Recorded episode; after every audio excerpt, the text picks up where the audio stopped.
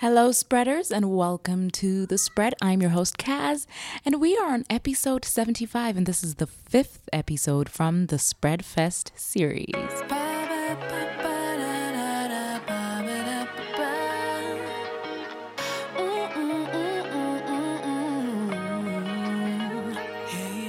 This podcast episode was actually quite hard for me to re listen to because it's brought about past trauma that I've experienced with cancel culture and ultimately cyberbullying for most of my career. So, warning there is no sexual content in this episode, just some well needed debates about the social space where a lot of our sexual content lives. In this episode, we discuss the desire to critique and attack a personal community on social media platforms and how it has grown in prominence today. Are there any repercussions for this one sided culture? Can we verify the facts? How do we hold people accountable? Njeri, Samira, and Silas sit and discuss all the different aspects of cancel culture so eloquently, and I do believe that this should be a continuous conversation. As this is a recording from a live panel discussion, there are a few instances where connectivity was an issue, and I have tried to resolve it as much as possible. And the little disturbances that are still there, I apologize for. If you haven't already, please be sure to subscribe to my YouTube channel. Uh, there's a direct link in the description box below. I'm really trying to grow the visual content on this side of things. Now let's get into it.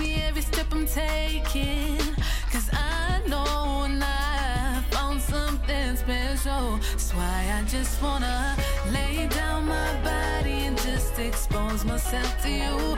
Oh, baby. So lay down your body. I belong to a fairly marginalized community. I'm a queer person. Uh, and for a long time, I lived in a different country. I lived in South Africa for about six years. So that as a as a black person from a different part of Africa living in South Africa, you're exposed to xenophobia. So you're the isms on isms on isms if we're to play the oppression Olympics, where we all lose. But if it wasn't for the online space I have been able to curate, um, more for as a function of sort of educating myself, um, I don't think I would have had the strength or courage to kind of exist the way I exist at the moment.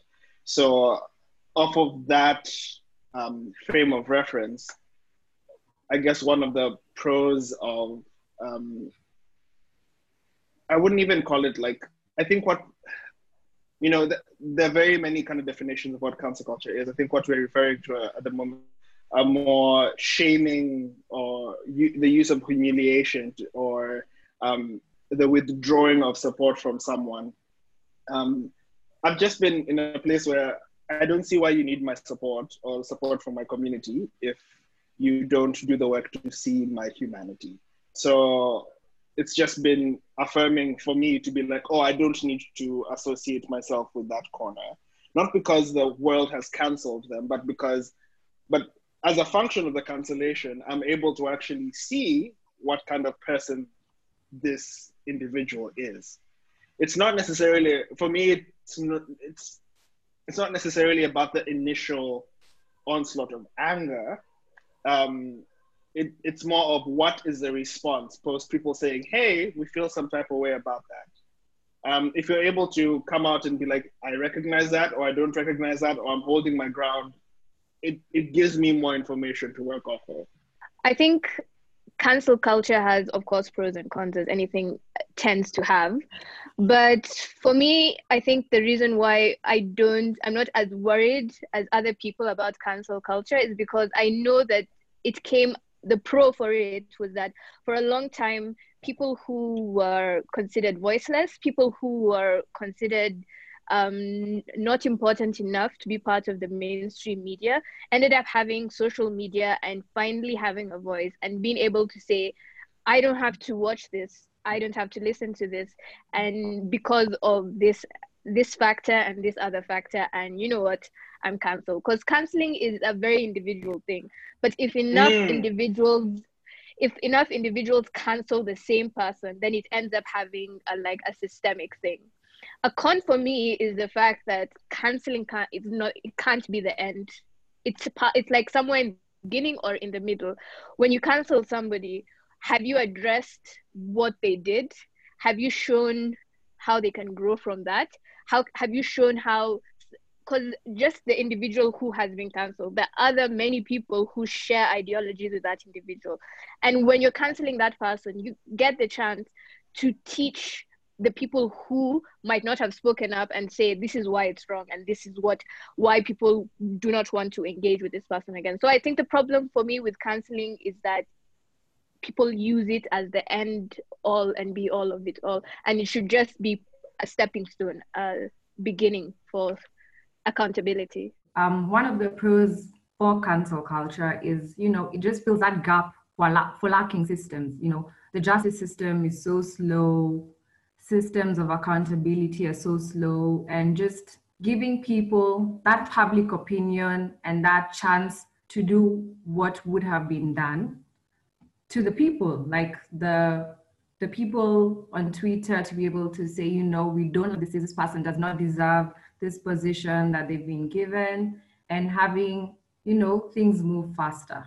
Um, how do we make it work for us? Beyond like i like that both of you have said that this is not the end all you know beyond the outrage beyond you know the the twitter noise. How can we have this online outrage um, translate to something more tangible something that is beyond just celebrities beyond just you know public figures influencers these questions are a bit, they appear to be a bit big to me at the moment, just because I understand that there's so many variables yeah. that come into play when you're thinking about quote unquote canceling. So, you know, how to make it functional in a way that can be can be employed uh, in a beneficial way i think is tricky because it falls down to like a case by case basis um, for instance uh, I'll give you an example of something that I attempted to do uh, for quite a while. I try. Uh, I'm a filmmaker, and you know our self-imposed Goliath is uh, Ezekiel Mutua, um, who just has his own skeletons in in closets. But being angry and letting people know right at the beginning that this guy is a fraud didn't seem to work. I wasn't able to galvanize people beyond the initial. Every time a, an article comes out, 20 tweets or 200 tweets, everyone goes, "Oh, it's trash. Oh, he's not a yeah, yeah." And then two days later, we've moved up, we've moved on to the next topic, which is a function of social media as it is at the moment. We we we move on quickly, and what happens is we start getting desensitized. So I thought that maybe I could employ that same tactic of normalizing you know, we're used to normalizing madness, then let's play along. So I created a whole campaign around his um, PhDs, which are all fake. Both of them are fake. And the point of the campaign wasn't to let people know that they're fake, because everyone who bothers to use Google can find this information out. The point is, I wanted his name to be synonymous with a fake PhD. So every time you think about him, you think less about his onslaught against the queer community, which is definitely internalized, quote me. Um, but you think more about the fact that, oh, he's not qualified. So every time you hear the name, you think, ah, that guy with a fake PhD. And part of why that was kind of successful to a certain degree, because he removed uh, PhD from his social media uh, profiles, the only thing he left was the doctor, which I'm a come for next year. Um, was consistency. I just kept going. Every day there was a crazy and and so I, I was able to tap into a few things. The humor that black people apparently employ to to um, to navigate trauma, which is a whole other conversation. Um, I was able to employ, uh, you know, the Twitter space, which you know, there are various sides to it, but the jokes were sufficient enough to appeal to a lot of um, of the different sides of Twitter, quote unquote. And we were able to make something move. But I don't know if I, if I employ the same tactic on someone else, that that would work. For instance, a sexual predator. Uh, or like Babu at the moment with the whole gun touting situation where he is outrightly an attempted a murderer. Quote me again. But, you know, the rage comes in bursts. But what I'm noticing is there's some consistency and some prolonging that might help um, move the needle a lot more. So in, this is like a, a, learning experience for a lot of us um, in regards to how to navigate people we want to essentially quote unquote cancel. Samira, what do you think? I agree with you, especially when you gave the example of Ezekiel and sexual predator. I think with the whole cancel culture is that it's very con- you have to contextualize it. So like let's um so let's say a 50 with now that social there are whole um, generation that grew up on social media. That means we can find a 15 year old who has said some sideways stuff through their in their past and now they're like 25 and they're like oh what i said was not right. That's and especially maybe if they ended up getting more fame and we're like we went back through your social media and you said this you're cancelled. For me in that one in that situation i don't see any benefit or any growth and especially any conversation whatsoever that any any accountability that has happened. We're just now in this situation you're punishing someone. You've seen them succeed and you're like they don't deserve that success right now because of what they said before. But for, but in that situation what i would like us to ask is why is it for a lot of people going through their teens and going through their young lives racism and sexism and homophobia is their is part of their growth. So if we had such conversation be like, okay, you know what, kids are stupid, and that's fine. But why that's is dumb. kids why yeah, but why is your kid's stupidity racist and sexist and homophobic? And so that should be the conversation we have. In other situations, um, it's also the person itself tells us whether they should they can grow from the counseling. So somebody like Babu and Ezekiel Mutua, those ones for me, if we just decided never again, we just cast them out of our society, I don't think we would struggle because they themselves have not shown any growth points. Mm-hmm. They themselves have not shown any remorse or any empathy. And if right now I told you that Babu, you know, how none of us can be sure that he won't shoot somebody later onwards. He's not been he's not been held accountable for the very thing he's done right now. But we want us to move on and say that cancel culture on both sides. I don't. There are really no sides to this this situation. So for me, how we grow is contextualizing the situation and bringing a bit more nuance to it. Because I don't think there's a one size fits all solution to cancel culture. We have to look at it in uh, the different categories or groups. Completely. And I think we yeah. raised a very interesting point. It kind of stood out to me. I think what we what we want is accountability, like you said. I think we just want people to be accountable, um, not only to yourselves, but like as Samira had mentioned, if you're raising a child, it is important that you don't raise an asshole. It's just it boils down: don't raise an asshole because we're the ones who end up having to deal with them. And if you are grown at this point, exposed yeah. to as much information as we're exposed to, I see no excuse to do that work. But yes, there are degrees to like I guess the levels of cancellation, which it it feels weird that we're trying to create lexicon and kind of vocabulary around it because it's fairly new. So we're also like, you know, we're wading the waters together we're realizing that this is a tool that can be employed. We've seen extremes of it not being either working or not working. So it's kind of us finding a way to navigate it. And I feel like there should be degrees to how we interact with people we want to hold accountable for their actions and their words. And then it, it depends on the amount of power that they have.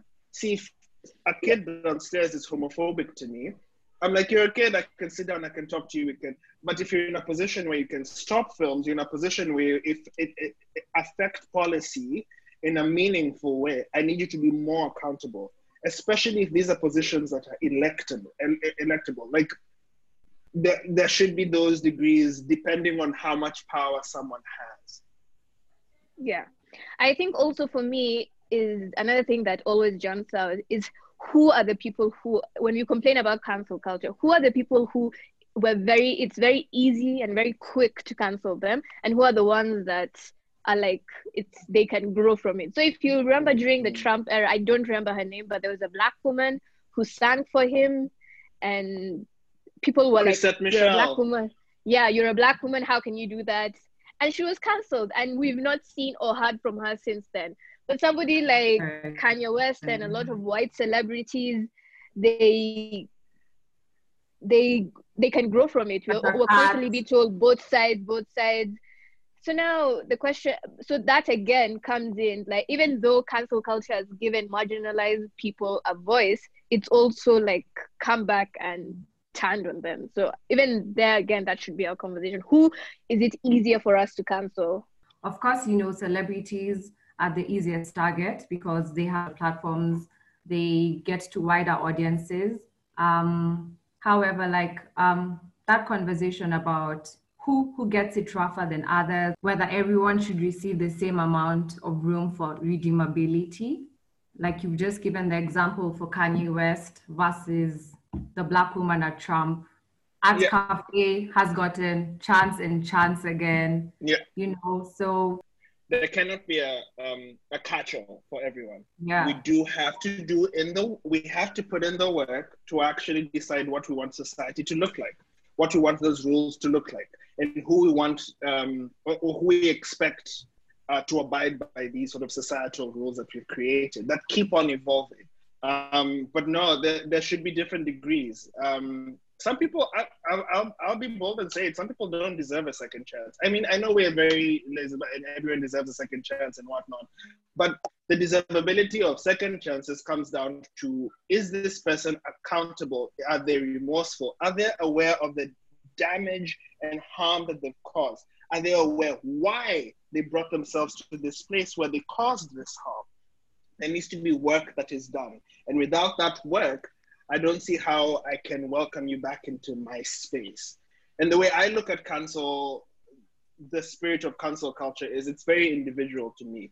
I'm not going to tell you who to be um, a fan of and who to support, but I will stand firm in who I support. And my engagement around that will be guided by you know my own because if someone asks me why do you support abcd i should be able to say these are the reasons one two three I really like what you've said about it being a very like personal decision about who you decide to cancel. Being able to speak out and say the reason I canceled this person is because they were called out one time. I did not. They repeated it. You know they've been vocal and they have not changed. However, you can also see that cancel culture has a bit of a mob mentality. And I'll Mm. speak on it being, especially with like Twitter. Sometimes you see a story come out, and it's interesting because Samira and I are friends from Twitter.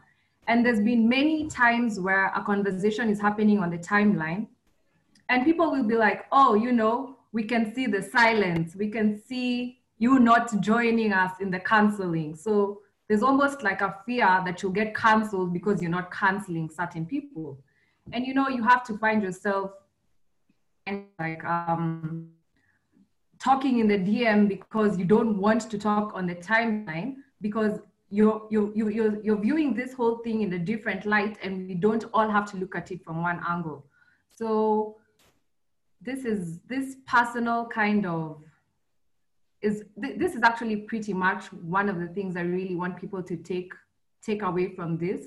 It's great that social media is able to have us know certain things that we wouldn't have known about otherwise, but take the time to reflect and really see why it is you're doing why you're doing something. Why are you canceling Doja Cat, but you entertain anti-Semitism comments?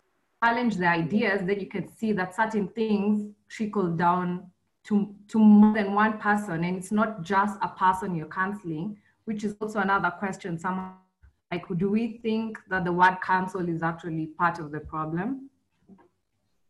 Um, before we go to that question, I just wanted on what you earlier said. I think I can see what you're trying to say. I partly agree with it and partly disagree with it in the sense that canceling, of course, yes, is individual. It's a very there's there are people I have personally cancelled, and I know why I've cancelled them. I don't really need the people around me to cancel them with me. I just don't need to be told about them.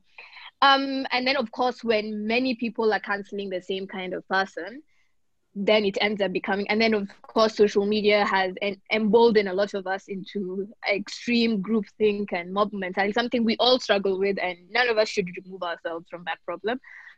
But I, the example that you gave about how you will see somebody being dragged on the timeline and then people stay silent and stuff like that i do think that um, in this case another thing about accountability comes on especially like if you're a if you're a guy who's constantly tweeting about male feminism and your and your boy who and your boy who has been accused of abuse and you've not said anything but you're chatting with him in because you don't want i think right there that can be a problem about cowardice and bravery. I do think people i do i what i think is that generally as a whole as a people as humans we just lack integrity and lack spines and we're very unable to know how to swing between this is my stance and i've changed my stance. Like you know we don't know when is it okay to say this is a hill i'm willing to die on and then another time saying you know what? I should never been on, on this hill before. And i think that as we grow as what um, Silas said earlier that this is new it's a new frontier a whole new kind of thing and it's the growth is exponential and the effects on interpersonal relationships are so widespreading. So i think we'll we still have a lot to learn and a lot to see. So i don't know. Yeah. I i i i, I just want to back that up a little and you know the there's some people who to be quite honest, have sort of accrued that grace.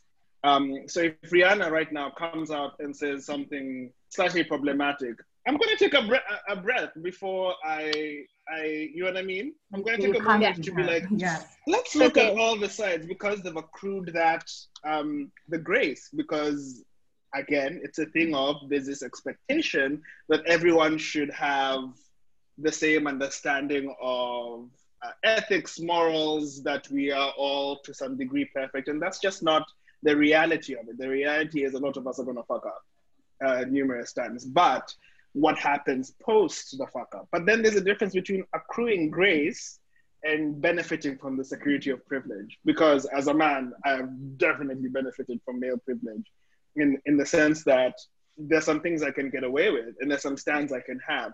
As someone who's you know, who has some kind of economic privilege at the moment, I was able to come out. I was able to kind of hold my. I'm able to call people out. I'm able to take on government officials. That's not um, a, a, privilege that a lot of people will have or have accrued. So there's again bigger conversations happening. But I love what Samira mentioned about not not having that gauge to to understand what growth looks like for some people. You know, to say this was what I believed in before. I have read a book. This is what it looks like now to me. And for us yeah. to be to grow with you, to be like, oh, okay, you were dumbass back then. Now again, reading has been encouraged and employed. So yeah. but again, a lot of us are afraid to be embarrassed because there's this belief that there's so much to lose. And I think until you're on the other side of again not gi- giving people that much power over I, I will never understand someone being like oh you have to make a statement about abcd and if you don't make a statement about it now then you're you're a fraud. I'm like as who? Who are you to come and tell me that i need to make a statement right now so that you feel comfortable about the decision you have to make? Uh-uh, back up. You do you. You cancel if you feel like you need to cancel, and then let me go through my journey of figuring out whether I want to cancel that person or not. There's this expectation that we should all cancel together. A family that cancels together stays together, not in this house. Someone is asking also, in a world that is so complex, where even members of the social groups that receive great discrimination can also just be just as problematic, who who should do the counseling? I mean, listen. But um, empathy. Mm. We need to make room for overcorrections. We just need to make room for overcorrections because for a long time, it's like when someone doesn't have a voice and then suddenly you give them a voice and you expect them to have oh, figured out how to, do, to handle their shit. that's really disingenuous. You really need to give them room to fuck up and figure out how to how to hold that space for themselves. So this idea that oh, you now should know exactly who to cancel, when to cancel them, why to mm, calm down. I think for me, especially that question, it tell um, it it shows me something uh, the conversation around cancel culture that really bothers me so often because it's far often people who are like privileged and like especially if you remember the Harper Bazaar's letter these are like well-renowned writers well-renowned professors complaining women. about yeah complaining about cancel culture and you were just like as who and they were constantly asking about both sides and and that's something that both especially with um, respectable especially with the whole conversation about respectability it's often people from marginalized communities who are constantly expected to be graceful constantly mm. expected to be mm. forgiving mm-hmm. constantly and me and personally i don't have that mm-hmm. level of growth. I'm not a very forgiving person. I hold grudges and it's just Samira, like i don't it's not growth. trust me you you you passed it. It's called that martyrdom. For what? No, no that's not your, I'm your not, burden. I'm not, question in life. I'm not self-sacrificial at all, and especially what, mm. and I've never been more annoyed, especially during the Barack Obama era when he, what is it? Was no, it was Michelle Obama. When we go when we go low, when they go low. No, we go. We go, no, we go low. And it's just that, yeah, we go right down yeah. into the ground. So oftentimes when the, the discussion around cancel culture happens and the people who are constantly being asked to be graceful are people from discriminatory places. So that's the thing for so when you say that when the, so the question asks what if people who are often systemically marginalized are problematic and it's just like i mean it's reaching the point where it's just like you know what they've earned it it's okay this is it so like if if if for instance as a function of the fact that i, I, I exist in a space where I have male privilege. Whether I want to employ it or not, it is here. It's not a negotiation. I exist in a world where my maleness, quote unquote, affords me privilege if I'm in a situation where I am, I am, for instance, falsely uh, in my head, falsely accused of sexual assault or something like that, I need to bite that bullet and go through that entire goddamn train because there's an overcorrection that's happening here. And I know that is controversial to say, but for decades, generations, women have been on the back foot we've given you know they've gotten themselves to a point where they can finally speak out and we're now wanting to police what they say to mm. suit the existences of the power structures that are here which are entirely patriarchal. I have questions. It's very difficult for me to take because especially when it's kind of like the whole i mean we should not go too deeply in it. It's the whole con but like if somebody slaps you and then you take out a gun and shoot them I like they're two. It's just like they're not on the same level of violence here. So like oftentimes when people complain about, um, especially the whole the Americans' weird um, relationship with liberalism and both sides, they're mm-hmm. always like, oh, you know, they're, they're with their two sides of the conversation, and you know now liberals are even more intolerant than the right wing, and it's just like, uh, really, are they? I mean, mm. it's uncomfortable. yeah, it's uncomfortable, and you, of course, liberals are condescending sometimes and irritating. But for the most part, in terms of power, conservatives still have a lot of the power. So it doesn't it doesn't match up. There's a false equivalence when it comes to it. Yeah.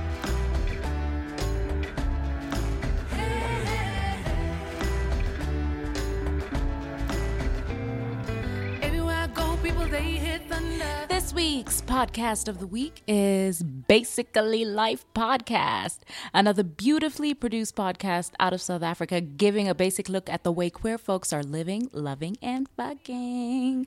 Hosted by Tiffany Mugo and coming straight out of South Africa. I already said that. If you're interested in finding more African and like minded people within the queer community, this is definitely one of the places I would direct you to. There's a direct link in the description box below. Please stay tuned to that podcast just the way you are this one. And you know, we're here to serve you with all of that podcast goodness every week. So do stay tuned. Now back to our podcast. You don't know me. Whether canceling people the use of the word canceling people is a bit extreme. The use of the word canceling people is also what's making people not come have a meeting of the minds of what exactly mm. culture is. Njeri, mm-mm. I'm not. I'm seeing why. Here's my question: Why is the conversation around the language more important than the actual content of whatever this experience is? We're focusing our energies on deciding whether we're offended by the word cancel instead of actually understanding why we've decided to. You know, we're not happy with a particular person and it's the again the usual tools that are employed by people in power to confuse the conversation to be like oh let's focus on the lexicon or the descriptors.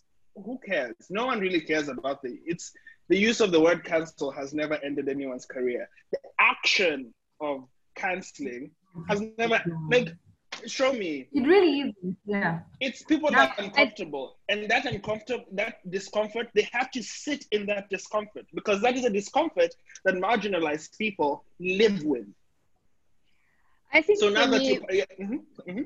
I think for me that I have never had really an issue with cancel culture, the name. I actually quite like it, but then generally, what I think would have been a bit of a bother is that we're labeling certain problems that aren't really cancel culture. So like a lot of what people are complaining about is like the mob justice on um, mob yeah. justice that is enabled by social media. People, there's some people who actually don't care about um, any social issues, but then when they see somebody they hate, hate being dragged, they just join in. So now the the conversation should be about how we're using social media and what is it allowing and how can we mm. improve the situation and because of mm-hmm. and instead of dealing with that we talk about cancel culture and is it enough and you just like cancel culture actually is not even that big of a problem it's the tools that we're using to cancel people that are the problem or the way we're going about it that is the problem yeah I just, I, I, it's just, it, it shouldn't like the conversation. Like if we have conversations about racism, some people were like, maybe the use of the word racism is the problem. I'm like, no, the racism is the problem. The systems and the actual harm done. Okay. Yeah. so some people want us to bring this closer home to certain examples of where we feel. I like what you said about the discomfort, like with Babu we know, and you know the legal system.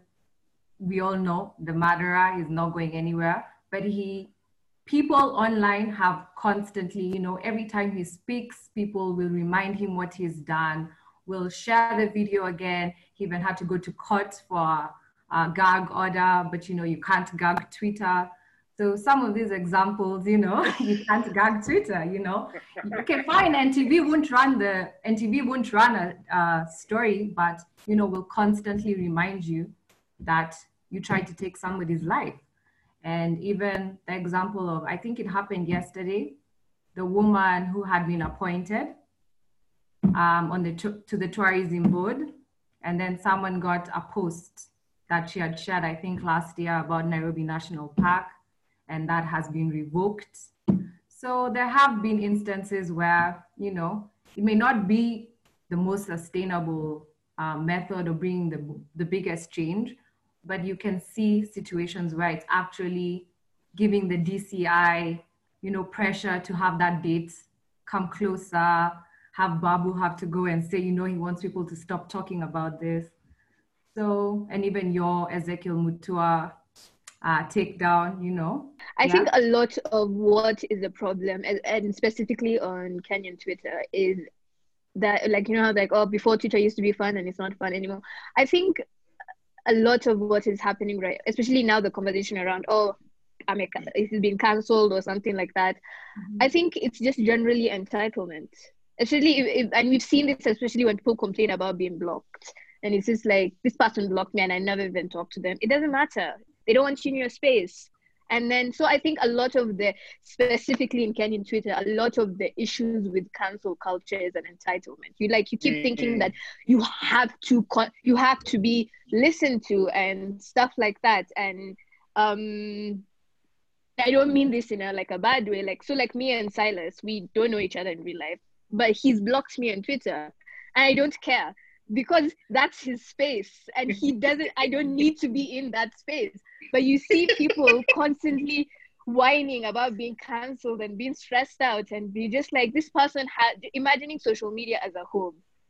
They don't want you in the, your home and that's okay. And i think for me a lot of the um, issue that kenyan twitter has with cancel culture is rooted in entitlement not actual issues with it. This you twitter is my favorite twitter like yeah it's just it's asking you a question you're being put in this position where you're able to again have power and effect some kind of change are you still believing this particular thing that you posted so social media now functions as an archival space. It's archives of you know past opinions that you've held or past. Uh, uh, it's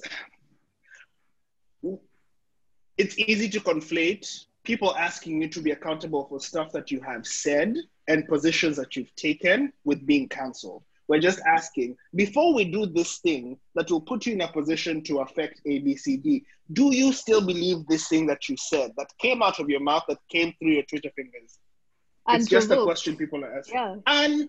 Unprovoked. Also, Loki, Samira was blocked because of Beyonce slander, but she's back. I do.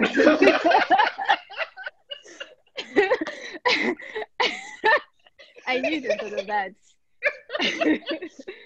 Um, but yeah, we agree on everything I, apart from Beyonce. Beyonce. People don't realize how forgiving and forgetful a lot of human beings are.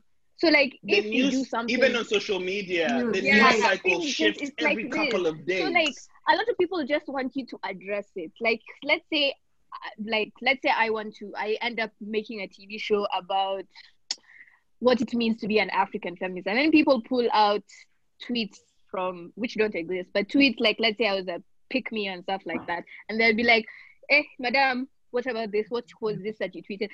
What I can do is be like, you know, when I was at that age, at that time, this is why I tweeted it, and this is why I said Mm. what I said. And then I read books, I joined book clubs, and I grew from it.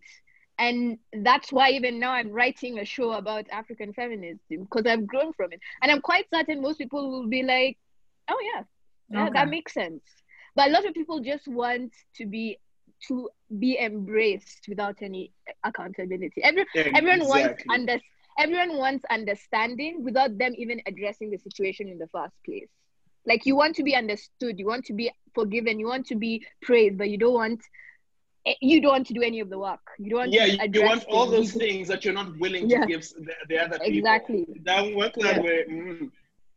So with Yeah. with what you've said about you know many people offering grace and you know more often than not it's not let's call you out let's strip you of your scholarship let's strip you of your appointment there's that like um, that grace period for you to come out and talk about it do you think with the the speed at which things happen on Twitter um, many people hold space for people to actually come back and say you know when you're asked this this you or you know um, your previous thoughts, whether there's there's room for that kind of uh, discourse to actually happen online. I mean, it it really it really depends on the kind of again Very it's contextual. part of the, part of the reason we're kind of figuring out how to talk about Yeah. this is because we we don't all know everything that's the kind of shifts that are happening around us. But what I've noticed is Mhm. the faster someone addresses something, the faster it blows over. Yes. So like if you're able, like I give an arbitrary example on on Drag Race Canada, which I've been following aggressively, thanks to again aggressive homosexuality. Um, one of the the panelists made a comment, and five minutes after the episode ended, he was on Twitter being like, "Okay, so this is what I mean, A, B, C, D." And yes, there was a bit of blowback here and there, but it didn't progress and snowball into like what we know a fandom like Drag Race Yeah. will do, which will drag you. They will drag you for weeks. They're able to squash it.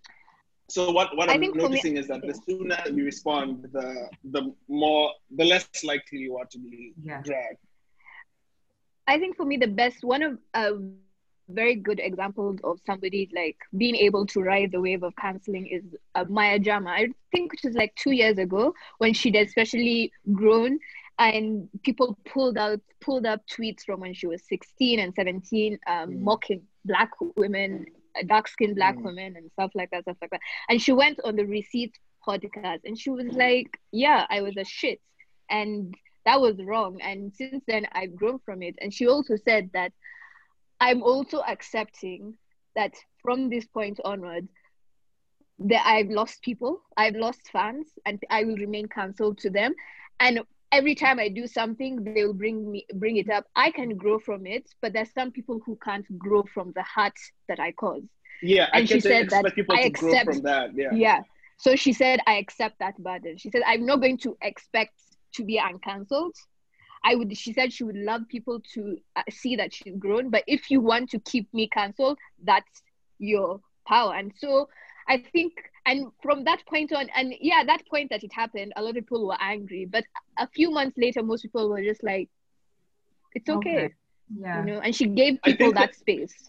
Yeah, I think if it's not like something that's completely irredeemable, yes, we've we've seen that. Well, at least with white people, we give them grace when they're teenagers to be uh, to be To dicks. And then yeah, when they grow up and they say, "I was a kid," we're like, "Okay, have you learned your lesson?" Slap on the wrist. So they're, you know, Also, they're they're their kids for a very long time till they're this is what I'm saying because we at 22, I was paying rent. What are we doing? Like, but, but there, there are there are ways to coming back. But I think what Samira said was quite interesting and quite powerful. You you won't you have to give the people who don't agree with you the room to continue not agreeing with you. Like it's not your it's you can't get them to like you again by force. You they have to go through their journey of healing depending on how much hurt you have caused them. For them to kind of circle back to being able to quote unquote forgive you or interact with you. But there is an an expectation that I want to place on people who have quote unquote been cancelled or have been found Yeah. out to have held some problematic opinions in the past, and that you have to do extra work to come back. You have to do extra work to figure out why you held that position to begin with, how you unlearned it, how the people around you have been conditioned to understand that based on what you say, how your influence has affected um, other people's interaction with that particular subject. You have to do the work. An iOS press release apology just isn't enough. So I like that you've already started talking about, you know, the person on the receiving end of the cancellation or the call out. And, you know, um, do we have anything more to add? Has anyone, have any of you ever been cancelled? I think so. Yeah. Not enough Only. to be actually. I've been I've been on the receiving end of dragging in the situation. Yeah. I'm and it's. I, I don't I don't think I've gotten it to the extent the one that we need the extent that it affects people's mental health but I do think that what makes it easier for me is that usually when it's something I've been dragged for, I usually ask myself, is it something that I can stand on? Is it like something that I'm willing to be dragged on? And is it something terrible or, you know, like if it's, it, it, I weigh the cons of it. And then usually when I struggle with it, I, it's usually like the whole, am I, I struggle, you know, you struggle with being, I think as a whole we struggle with not being liked. So especially with women we don't we we work very hard to be liked by people. And when we find ourselves Mhm. receiving dislike we we we close off or we shut down or we get anxious and stuff like that. So for me i think maybe i've worked on the fact that i'm okay with being unlikable. I but i do hold myself in some situation accountable in the sense that what exactly am I not being liked for? Is it, am I not being liked for because I made fun of uh, Beyonce, or am I not being liked because I made I make homophobic jokes? You know, th- these two are not the same things, and so yeah. But I do think that I I worry sometimes. I do worry about people who have been cancelled, especially when it comes to mental health. It depends on the degree, in the sense that so like if a man uses his position to to harm women and he loses that position. That's an, a consequence of his action. I can't Mhm. feel bad about it. But and then if because of being jobless and being shamed he ends up falling into depression that's like it's uh, the law of unintended consequences. There's some things that you just can't um you can't avoid. You can't stop yourself from stop from happening uh, due to canceling so i don't know. I i've never really thought i've never really been able to find an answer to how we can cancel without causing harm. too much harm. Yeah. Yeah. Uh, and you know i have a very complex relationship with shame. And i think cancel culture is built entirely on the premise of we're going to humiliate and shame you until you recede and go think about what you've done and you know that was a tactic that was employed with um, that's employed in like violent situations where people want to shame you or humiliate you or you know fuck with your sense of self. But then that brings a, a bigger conversation about you know where does your value lie? Because if your value system is entrenched on being liked by many people which is you know the the function of people who want to be in the public eye. We yeah. the two, we like being liked. But if you attach a value system to that, then when the tide inevitably turns, and it will turn, it has turned on everyone. If there's mm-hmm. something we can stand on, it is the fact that at some point in your life, you are going to get cancelled. Yes, you will. You're everyone. going to get cancelled. Yeah. Not everyone is going to agree with what you're trying to say, and not everyone is going to see your point. But Samira said, you can you take the power away from people's attachment to your value. Like my value system cannot be in, in as much as I'm a I'm a filmmaker and my work um, uh, requires bums on seats to come watch it. I cut the cord the moment I release a film. Like my attachment to that project, I'm watching it as a viewer it's no longer my responsibility to um, influence the reception of that work. And that had to be like a function of self preservation for me. Because if I was to read every tweet and every comment about every project I've ever worked on, I will die. So it's it's it's that balance of you have to be there, there needs to be some kind of responsibility um, in regards to your own mental health as someone who is going through a form of cancellation to with to do two things simultaneously. Engage if it's if it's if you're being given an education. For instance if if if there, there have been moments where if i've said something that has come off a bit sexist or misogynistic i take a seat and i listen and i you know i'm told the things that i shouldn't be saying the things that i, I educate myself that's a moment where you actually have to take a step back and and do the education and do the work. But then at the same time not attach yourself to again that the, the social circle and the social circuit we're gonna all engaging in at the moment. It's tricky. I, I i just don't see a way out. Mm. when i was cancelled i it wasn't as it, i think as samira saying it's it was more of a drag I had posted something about my film Supa Modo had come out, and I was like, "Oh, everyone needs to go watch it. You've watched Black Panther." Woo! Did Twitter not? You're blackmailing us to go watch your film. Kenyan films are trash. And I remember writing a 49 tweet thread in the middle of my graduation as as names are being called. I'm just like, no. What I mean is ABC. And then at the end, I was like, Silas, you're getting your third degree. What are you doing? Put the phone away. Just yeah, just go get. It's okay. Yeah, it's a thing of you know we like being liked, but it's also okay not to be liked, provided you know what hill you're willing to die on.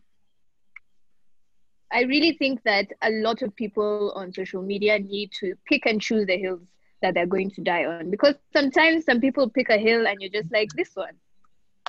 Really? And so i think that's but i think the conversation about mental health is really just how do we um, reduce social media the way social media has made it easy for the mob to collect. Right. i think that is our problem. Because canceling as a whole or like won't really harm people but it's when people just go out of their way to just dogpile on a person. And that's right and that's right there now we, we now tech tech companies twitter snapchat ig all this stuff what are they doing to make it easier make it less easy for people to dogpile on others? And i think that would help people's mental health yeah um, because there's, there's no way I don't, I don't think we can stop mob mentality because it's a it's it's a if you've been alive you have been exposed to some kind of mob mentality. No one wants to be solo. Everyone wants to be a part of a thing that that moves. But maybe that two prongs. The idea of people in charge of social media spaces, Twitter, whatever, putting in policies that sort of discourage uh, mob mentality. I don't know how that could, what that could look like. To be quite honest, I'm shooting in the blind here. And then the other end of the spectrum, which is, I, I guess, more work, is locating who you are before you join social media, or as, at least continuing to learn who you are before you you engage in social media, because you you cannot attach your value to what a bunch of people who you don't know are saying. But you. Yeah. But that work is difficult work because it requires you first to oof, it's, it's, a privileged space because it requires things like therapy. It requires things like you know what I mean. So the the, the aspects of it, it requires unlearning harmful things that have built the foundation of who you are as a as a person right now.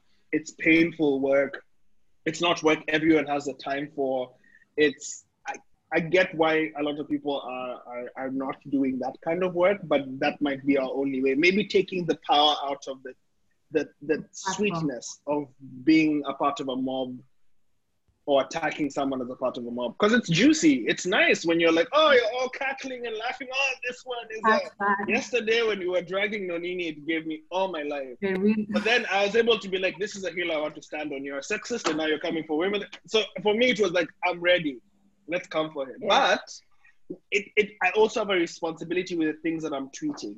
In as much as I, you know, I want to have the sharpest edge I can't come for him for his body weight because that makes me a person who, you know, that's another ism that I'm falling into. So you have to have some kind of responsibility even as you're engaging with people and canceling people. Yeah. Because words mean things. Words mean things.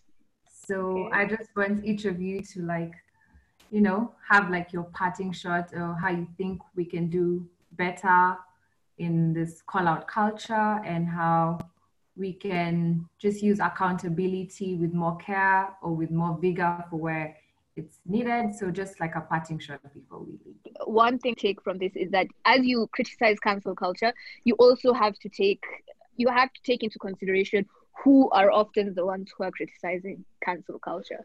Because far often than not, it's people who are traditionally within power, people who traditionally have privilege that are now so uncomfortable with the possibility of this canceling that now they're going back they're now using terms like tone policing intolerant left wing in order to stop people from actually engaging in accountability and i want people to as they go through cancel culture and we build new systems and build new structures to take that time to check who is has such a big issue with cancel culture and whether and that could indicate um, future discussions?